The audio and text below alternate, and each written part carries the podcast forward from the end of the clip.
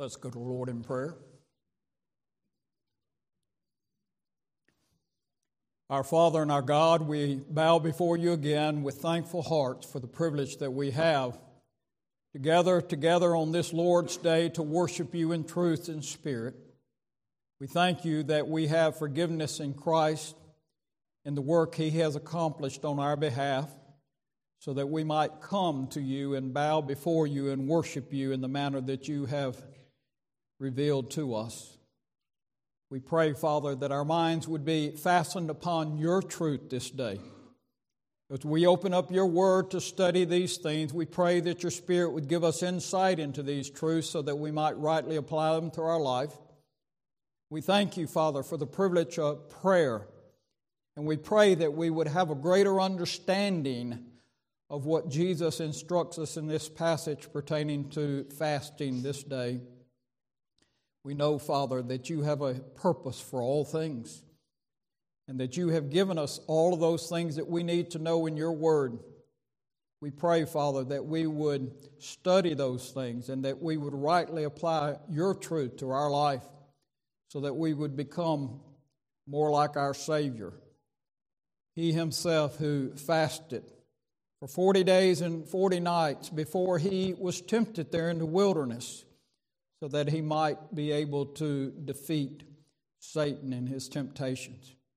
May we likewise understand from what he did and what he teaches us so that we might be more like him. For we know that we live in a evil day, Father. We know that we live in a day when we need spiritual strength to be able to overcome the evil one. We pray that we might gain wisdom this day pertaining to these things so that we might rightly live the Christian life. How we pray, Father, for the salvation of your people throughout the world as the gospel is proclaimed. How we pray that many would come this day to Christ. How we also pray for saints that you would grow them in the likeness of Christ, that their lives might be sanctified, that the old might be put off and the new put on how we pray that you might meet with us by your Spirit this day. For we know that all is vain unless your Spirit comes. Pray for those that are unable to be with us. You know their reasons and their needs. We pray especially for those, Father, who are ill. For we know that you are the great physician. We pray, if it be your will, that your healing hand would be upon their bodies and that you would restore their health so that they might be able to join us soon. Bless our time together, and all that would be said and done would be pleasing to you. And it's in Christ's name that we pray, and for his sake and glory. Amen.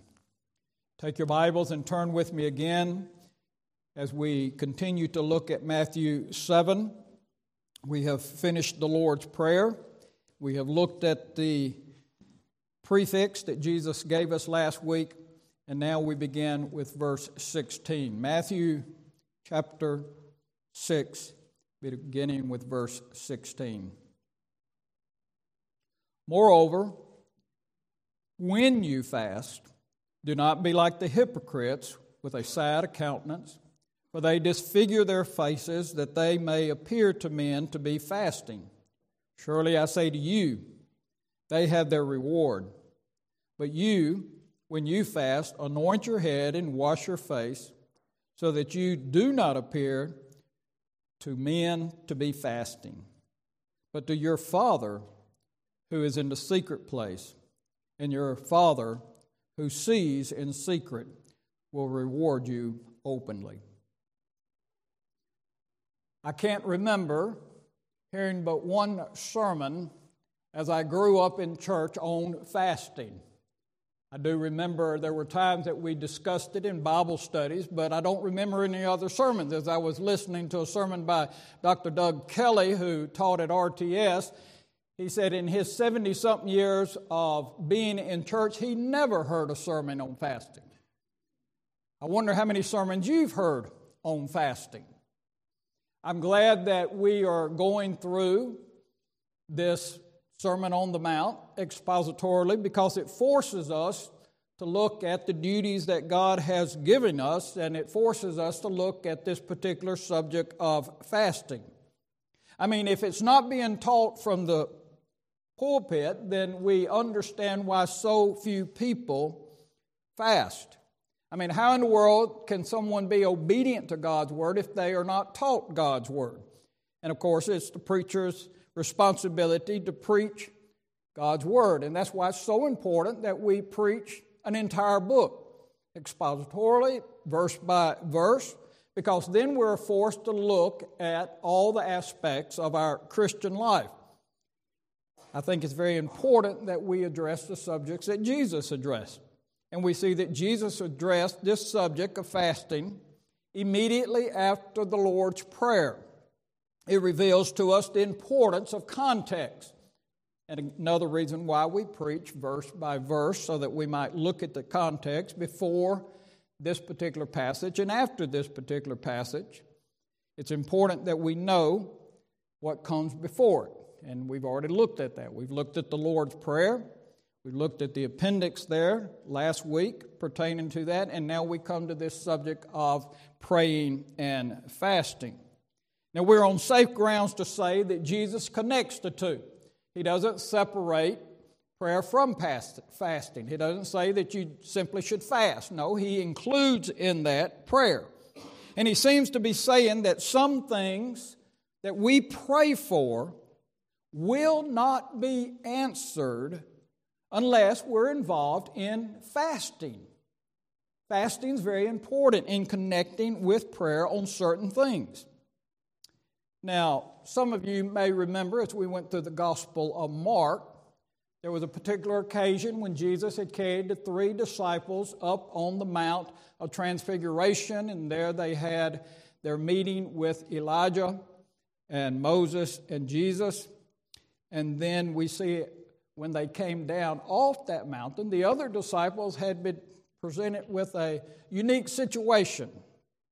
There was a father who had brought his demonic son and they had tried to cast these demons out of him, and they could not do it. And they were confused, wondering what was going on. And Jesus came down, and when he was there, he sort of rebuked them, ye of little faith, and then he healed the boy. And then a little bit later, when they were alone, disciples with Jesus, they asked Jesus a question. They asked him, Why could we not cast out the demons out of this boy? And Jesus responded with these words. So he said to them, This kind can come out by nothing but prayer and fasting.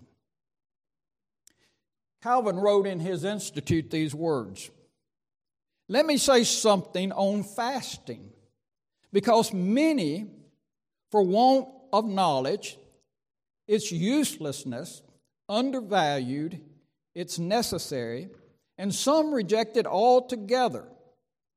While on the other hand, where the use of it is not well understood, it's easy to degenerate into superstition. Now, I think Calvin was addressing the Roman Catholic Church because Catholics have taken something that was to be exceptional and made it very common in their worship and very hypocritical. Now, of course, Protestants have gone to the other direction and almost dismiss fasting completely. Traditionally, when fasting for Lent, Catholics fasted for the entire 40 days. Now, when I say that they fasted for the entire 40 days, they abstained from some kind of food. In other words, not all food. They didn't fast completely like Jesus did for the 40 days, but they would set aside a particular food that they enjoyed, and they would set it aside usually on Saturday or Sunday. So we would call that a partial fast. Matter of fact, all of us fast to a certain extent. In other words, when you go to bed in the evening, you've had your last meal, and then what do you have the next morning? Breakfast. Break fast. That's why it's called breakfast. So, in other words, we've all fasted for some 12 hours or longer. But anyway, that's what we call a partial fast. Now, though there has been much hypocrisy pertaining to fasting, and Jesus, of course, is addressing that in his verses here, there's no reason why we shouldn't practice fasting today. Because nowhere in Scripture do we see that it was ever eliminated. Nowhere do we see that Jesus ever said, now you don't have to fast any longer. And we see here in this particular passage that Jesus warns us not to be hypocritical in our fasting. So, therefore, he assumes that his disciples will be fasting as he required them to. Matter of fact, he says there in verse 3 when you fast, be not as the hypocrites. So, when the heart and the mind is deeply consumed with some certain thing, spiritually usually, then therefore food is not at most in their mind. Think about it. I can think of a time when my father had his stroke and I went to the hospital and stayed there for a few days. Food was not upmost on my mind. I mean, you've been around someone that's concerned about something, and what do you try to do a lot of time? You need to eat something. Isn't that what we usually tell them? Well, food is not upmost on their mind because they're concerned about some particular issue. And that's not always bad. And that's what Jesus is teaching us on this. That when we're so concerned with that, then it is good to fast and pray. It's kind of a natural response to something that comes up in our life. And fasting is an expression of our unworthiness, a sense of our virtual worthlessness as far as earthly things are concerned. Our desire is fixed more upon things above. Spiritual things become utmost in our mind during that time. Now, this morning, what I want us to do is simply look at an overview of this, more or less an introduction to these verses about the importance of fasting. Then next week, we will continue examining these verses. In the Old Testament, fasting is mentioned over 40 different times. It was often connected with some particular solemn event of devotion. We see in Leviticus 16:30 that the law commanded that a fast should be kept in connection with the day of atonement. Matter of fact, there was one particular event that took place in Solomon when he was king that he uh, postponed the fasting there, and there are some that write pertaining to that, asking why did he have the privilege and ability to do that. Well, we have to realize also that Solomon was a prophet, and God evidently gave him that ability to postpone it on that particular occasion. But the very first recording of a fast is where? Well, it's in Exodus 34. We see Moses went up to the Mount of Sinai to receive the law of God. And for 40 days and 40 nights, Moses was there with God, and he did not eat any food or drink any water. He was consumed with God. I mean, when you're in the presence of God, you're not going to be thinking about food, folks. That's the reason, I guess, we're not going to probably have food in heaven, in the new earth. I don't know. Uh, scripture doesn't really reveal to us that, but uh, we will be able to live off the living water Christ Himself. We don't know about all those things, but yet, what I'm trying to point out is Moses, being there in the presence of God, was able to fast these 40 days and 40 nights. We see in 1 Samuel 7 that fasting helps us to express grief over our sin and show our seriousness about turning away from sin toward God and having godly obedience and seeking to walk in the path of righteousness. We can't do that apart from God, being filled by His Spirit, walking in the Spirit, which of course comes from God. We see there in that passage in Samuel 7 6, it says, So they gathered together at Mizpah drew water and poured it out before the Lord, and they fasted that day and said there, We have sinned against the Lord. And Samuel judged the people of Israel there. So we see that the people came to realize on that particular occasion that they had sinned against the Lord. And they put away their false God and they recommitted themselves to the Lord to worship and serve Him in the manner that He had called them to.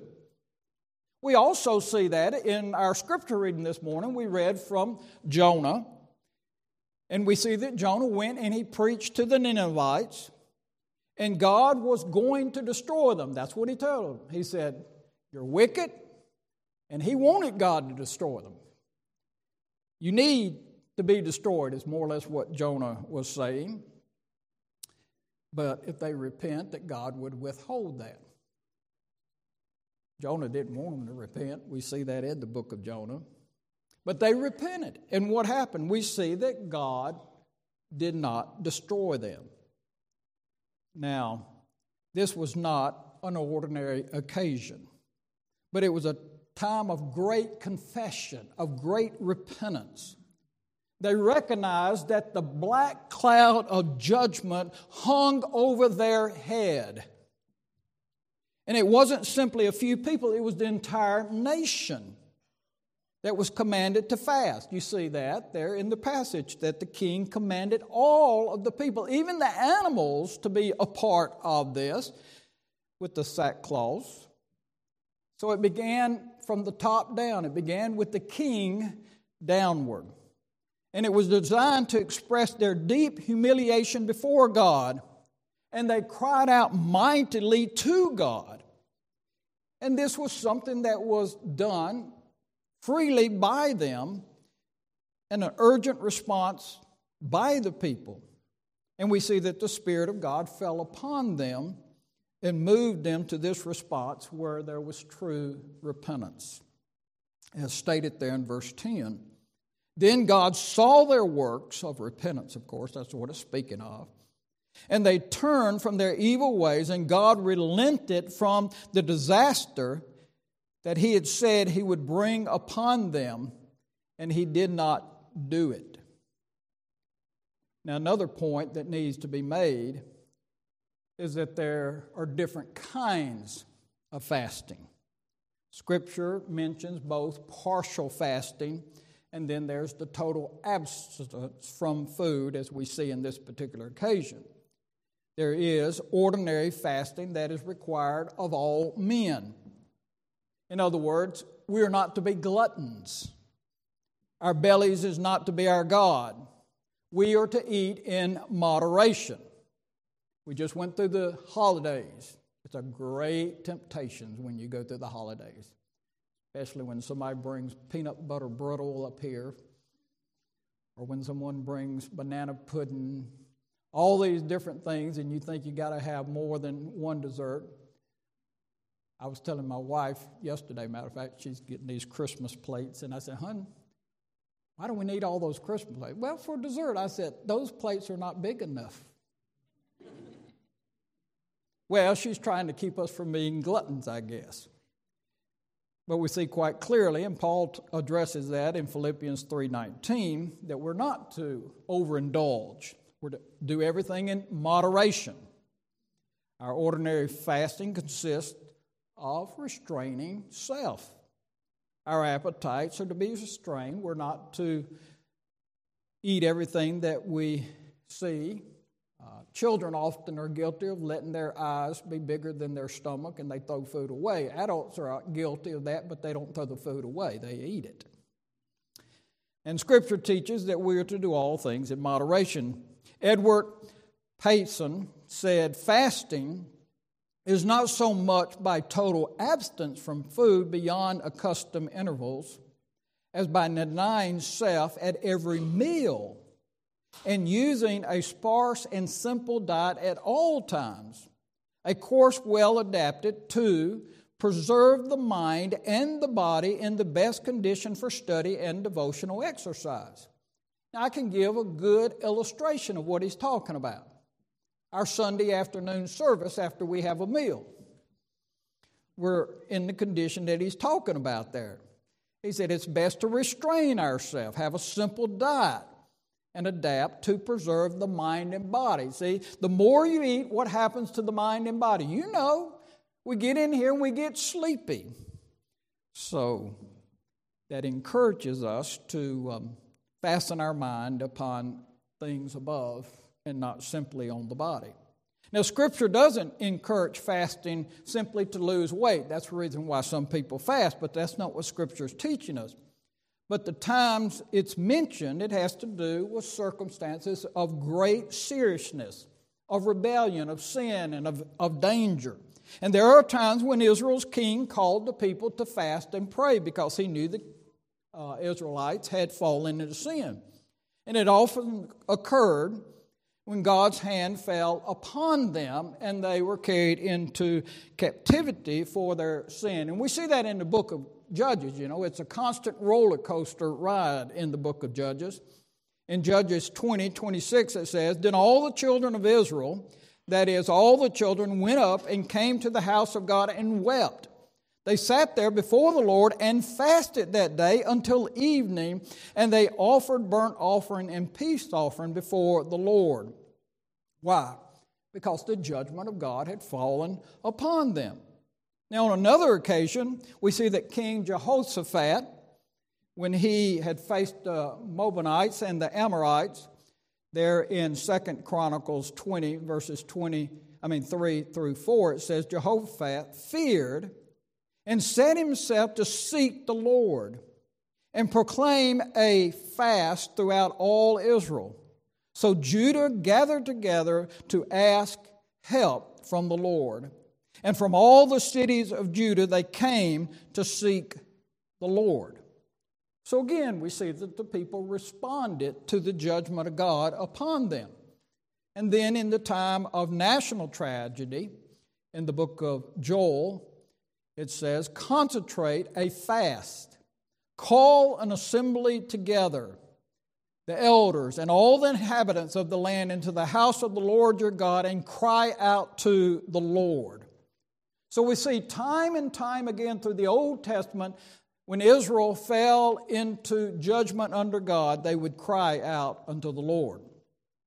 Now, another general cause for fasting is when God is about to give some particular or special blessing to his people. Listen to what it says in Leviticus 23 29 through 39. When the Jews had um, been exiled into Babylon, and Ezra states, Then I proclaimed a day there at the river of Ahava, that we might afflict ourselves before our God to seek Him a right way for us and for our little ones and for all our substance. Now, Daniel reveals to us how God used fasting to bring about their deliverance from their captivity. In the book of Daniel, in chapters 9 and 10, we see that Daniel's prophecies include this. Daniel, of course, children, you remember the story of Daniel. He was carried into captivity when he was just a young boy in his teenage years.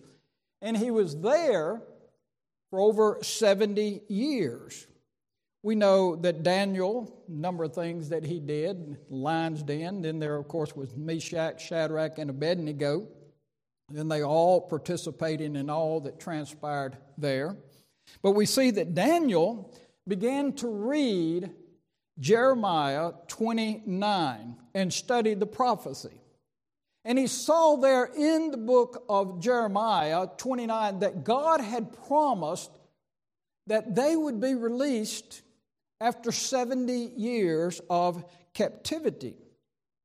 Now, as he heard that, or as he, he saw that in Scripture, he realized after he had counted up the years that they had got to that particular point. So he knew that it was about time for God to release them. What did Daniel do when he realized that? Well, he took to his knees and he began to fast and he prayed. Now, some people might think, well, if God had ordained that he was going to release Israel after 70 years, then why pray? God said he's going to do it. God's going to do it. We don't need to pray about it. Was that Daniel's attitude? No. Daniel's attitude was that he fasted and prayed. He began to cry out to God and he prayed God's promise back to God knowing that God uses prayer to move God to do that which God has ordained to do.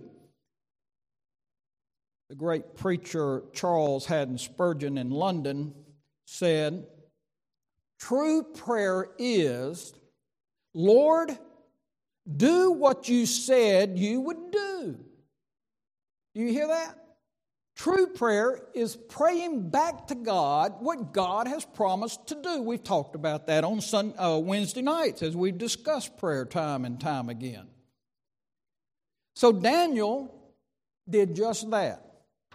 He knew what God had promised, so he prayed and he fasted for God to do that very thing.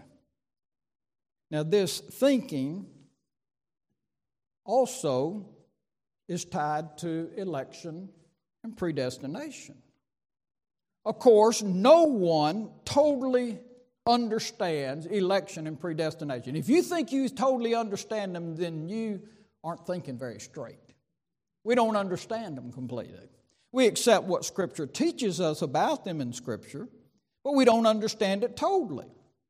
But we know one thing for sure those whom God has chosen, He will save, but He uses prayer to save them. That's what we see time and time again in Scripture. And Daniel knew that, that God used prayer to accomplish His purposes. And he saw what God was going to do. But no one is more actively involved in prayer than Daniel. Daniel prayed for 21 days. He fasted and prayed. Now, let me give you an overview of what's happening in Daniel's 9 and 10. There's a spiritual warfare going on. Y'all, children, y'all probably like this because you like spiritual warfare. I mean, you like spiritual things. You, you know, there are all these movies now, and there's all this combat that's going on. Well, this could be made into a good movie here. There's this spiritual warfare going on as Daniel was fasting. This battle was going on that was not seen by the physical eye. We aren't given all the details that were transpired. We're given limited details. The archangel Gabriel was carrying out God's plan in order to fulfill this promise that Daniel saw there in Jeremiah 29. But Gabriel experienced resistance by satanic power. And this evil angel was very strong. This evil angel is called the Prince of Persia. And he possessed a lot of influence over the unbelieving nations. He had power over Persia. He was very strong and seemed to even be a match for Gabriel. It was, it was more or less, you could say, a duel and it was neutral. No one was winning the battle. So Gabriel was hindered in being able to bring about the blessings on the Jews to where they would be released. So therefore we must ask, why was this happening? Why was this there this stalemate? Well, it was because Satan did not want the Jews to be released from Persia. Why did he not want them to return to their homeland? Well, he knew. He knew that if they returned to their homeland, that eventually the Messiah would be born in Bethlehem. See, Satan knows a lot. He knows so much more than we know. He knows the Bible. He knew Micah 5 that it said that the Messiah would be born there in Bethlehem. He, he knew all of that. And so, therefore, he was working through this prince of Persia to hinder the Jews from being released.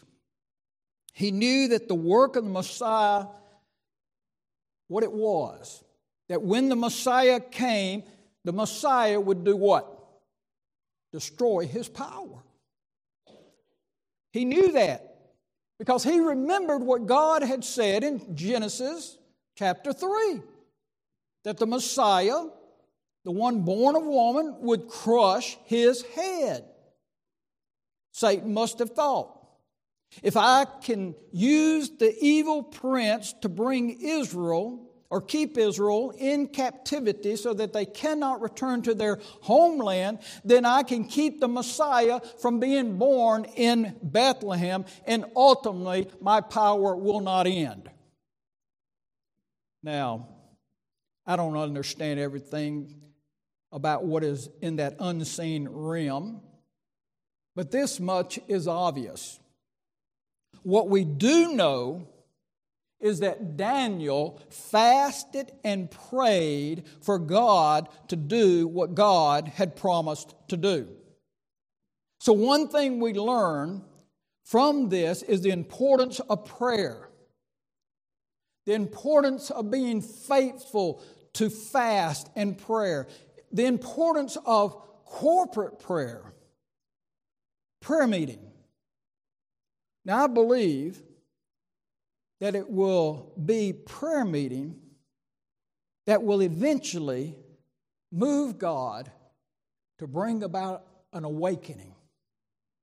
I don't know if it'll happen in our day or time or not. I don't know if God's people are ready to get serious about gathering together to pray. Do you realize that praying or the lack of praying is what shapes the future. And there have been what we would say a lack of praying for decades, which has allowed the wickedness to come about and to consume us today. Now, Daniel fasted and prayed for three full weeks, 21 days. And God responded positively to his prayer. And we see that God heard Daniel's prayer and he sent another holy angel named Michael who joined with Gabriel and they together defeated the evil spirit called the Prince of Persia.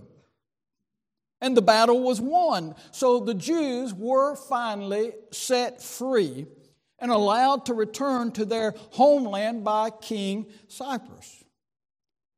Now, if this wasn't in the Bible, people would think you're crazy in, in discussing it and teaching it. Of course, there are some that think you're crazy anyway, reading the Bible and studying the Bible because they don't believe the Bible. But it's interesting also that Persia is Iran today, or Iran and Iran continues to persecute Christians. So it seems like the Prince of Persia still has that nation somewhat under its power. It's sad that the devil has been successful in causing most to think that prayer doesn't make any difference. You say, why did I say that? Well, that's why most churches don't have prayer meeting anymore. And that's why most church members don't attend prayer meeting anymore. I mean, if we really believed in prayer, we would gather for prayer meeting. Right? We'd pray. But we have deceived ourselves in thinking, and Satan has deceived us, that prayer doesn't really make any difference. Do you realize that prayer is the most powerful weapon we have other than the Word of God? But we must see that prayer and the Word of God goes together to bring about God's decreed will. Just about all of the Protestant churches stopped having prayer meeting in the late 1950s. Only the Southern Baptist churches continued to have prayer meeting. Very few other churches continued. Now, even most Southern Baptist churches today no longer have prayer meeting. So, my question is since they ceased in late 50s, what happened in the 60s? Bible and prayer was removed from the schools. Drugs greatly increased. The hippie movement, sexual revolution, homosexuality, divorce, abortion, women liberation. It could go on and on and on. When did it begin? 60s. Just shortly after prayer and prayer meeting had ceased. See, Satan gained a lot of ground in our nation. Churches dwindled.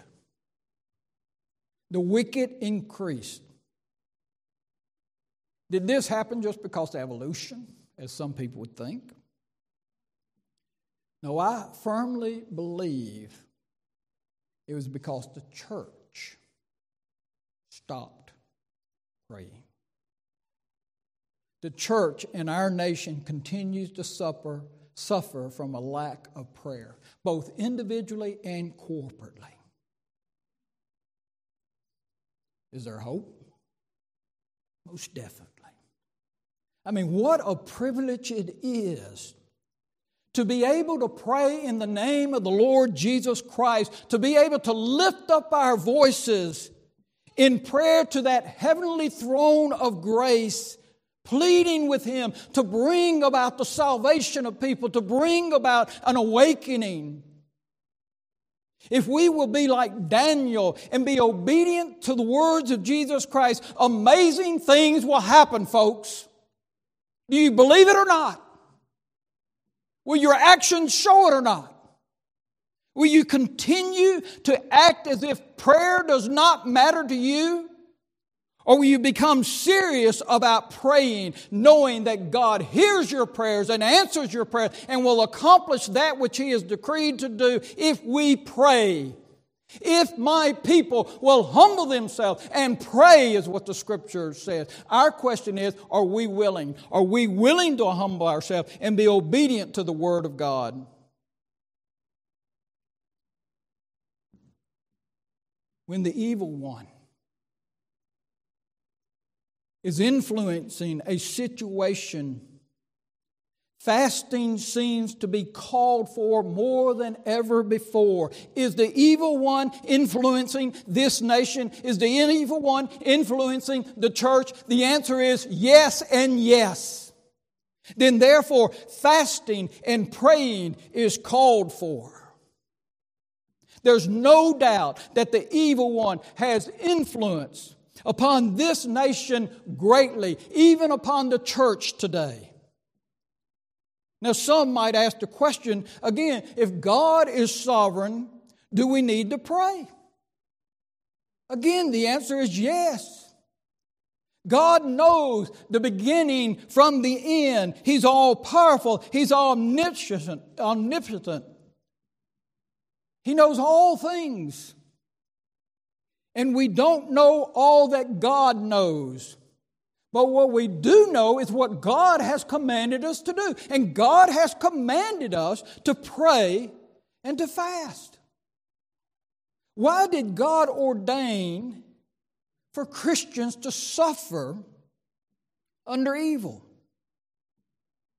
Well, one reason is to cause us to pray, to look to Him. Yesterday, I, when I got back home from visiting mom, my wife had uh, the movie, The Hiding Place, Corrie Ten Boom on it, and I sat down and I watched it with her. And some of the things I had forgotten. I didn't realize her sister was really more spiritual than she was as they went through the concentration camps and all that they endured, and how her sister continued to keep the faith. And how eventually God, because of prayer, released Corrie ten Boom, who became a great ambassador of the gospel. But they suffered greatly. They suffered great evil upon them. But they never stopped praying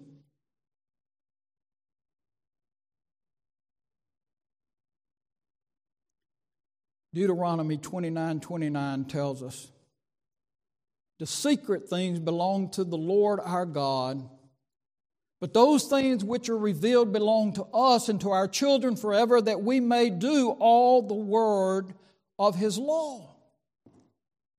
So, what is he saying? Don't worry about the secret things. Leave that to God. We don't know the secret things. Don't try to investigate the secret things. That's God. We are to do what? That which is revealed to us and to our children forever. And He's clearly revealed to us what our duty is. So we must not worry about those secret things God has ordained. There's so much more that God has revealed to us that should keep us busy for the rest of our life, and it will keep us busy for the rest of our life if we're in the Word of God, learning the Word of God, and applying the Word of God. Our duty is to pray and to fast for God's good promises to become real. Let me close by saying that no one has the right to force you to fast. All I can do is encourage you to consider what the Bible says. I'm glad that as we have gone through the Sermon on the Mount, that we have come to this passage. Because it has spoken to me this week. I used to fast. I, I quit fasting years ago. Brought conviction. Who am I to preach to you to fast if I'm not fasting? And I made a commitment to the Lord that I will begin again. There was a group of us pastors years ago. We used to meet once a month and we, we would fast all day long and we would pray together. And I believe God heard our prayers and answered our prayers. That was early in the 80s. And we were praying that God would bring an awakening in the churches to the doctrines of grace. And I believe God heard that prayer and God answered that prayer. I mean, there wasn't a handful of us back in 80 that held to the doctrines of grace and it has boomed. That didn't just happen, folks. That happened because of prayer. Men praying for God to do that and bring that about. And I believe that God will do the same if we will be serious about prayer.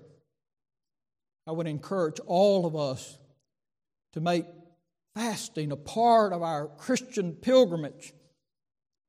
I truly believe that it will benefit us as well as the kingdom of God and His work. Next week, we will look more into this and what Jesus says about fasting and how it's to be done. In the New Testament church, many, many Christians, they fasted on Friday, others on Monday, and most give testimony of at least fasting once a week. But it can be once a month, or it can be less or more. Each person has to decide on that. And there's some that can't fast.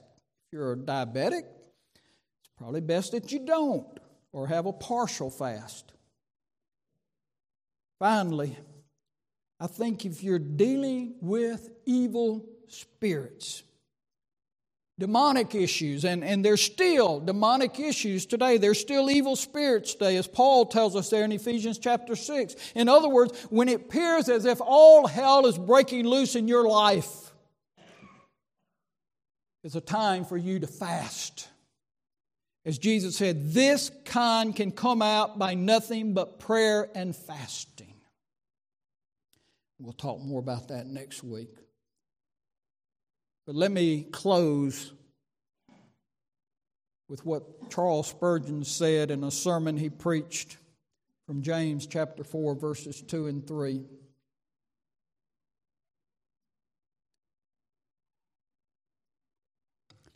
He said, Ask and ye shall receive. It is a rule that never will be altered in anybody's case. Our Lord Jesus Christ is the elder brother of the family. But God has not relaxed the rule for him. Remember this text? Jehovah said to his son, Ask of me, and I will give thee the heathen of thine inheritance, and the utmost part of the earth of thy possession. If the royal and divine Son of God cannot be exempt from the rule of asking that he may have, you and I cannot expect to be released from that rule either. Why should it be? What reason can be pleaded? Why should you be exempt from prayer? What argument can there be why we should be deprived of the privilege and delivered from the necessary of supplication? I can see none. Can you? God will bless Jeremiah. I mean, God will bless Ezekiel. I'll get it right in a minute. Elijah. And send rain on Israel. But Elijah must pray. If the chosen nation is to prosper, Samuel must plead for it. If the Jews are to be delivered, Daniel must intercede. God will bless Paul, and the nations shall be converted through him, but Paul must pray. Prayer, pray without ceasing. His epistle shows that he expected nothing except by asking for it. If you may have everything by asking and nothing without asking, I beg you to see how absolute vital prayer is, and I beseech you to bound up in it. I agree with what Spurgeon says. If you want it, pray. If you want your children saved, you better pray. Pray for them often, pray for them daily. If you want that neighbor saved, pray for them. If you want that co worker saved, pray for them. We must pray. We want this neighborhood converted, we must pray for it. Be diligent in our prayer. And there's times that we need to pray and fast. And if we know the Lord Jesus Christ as our Lord and Savior, then we will be faithful in being obedient to His Word. Let us pray.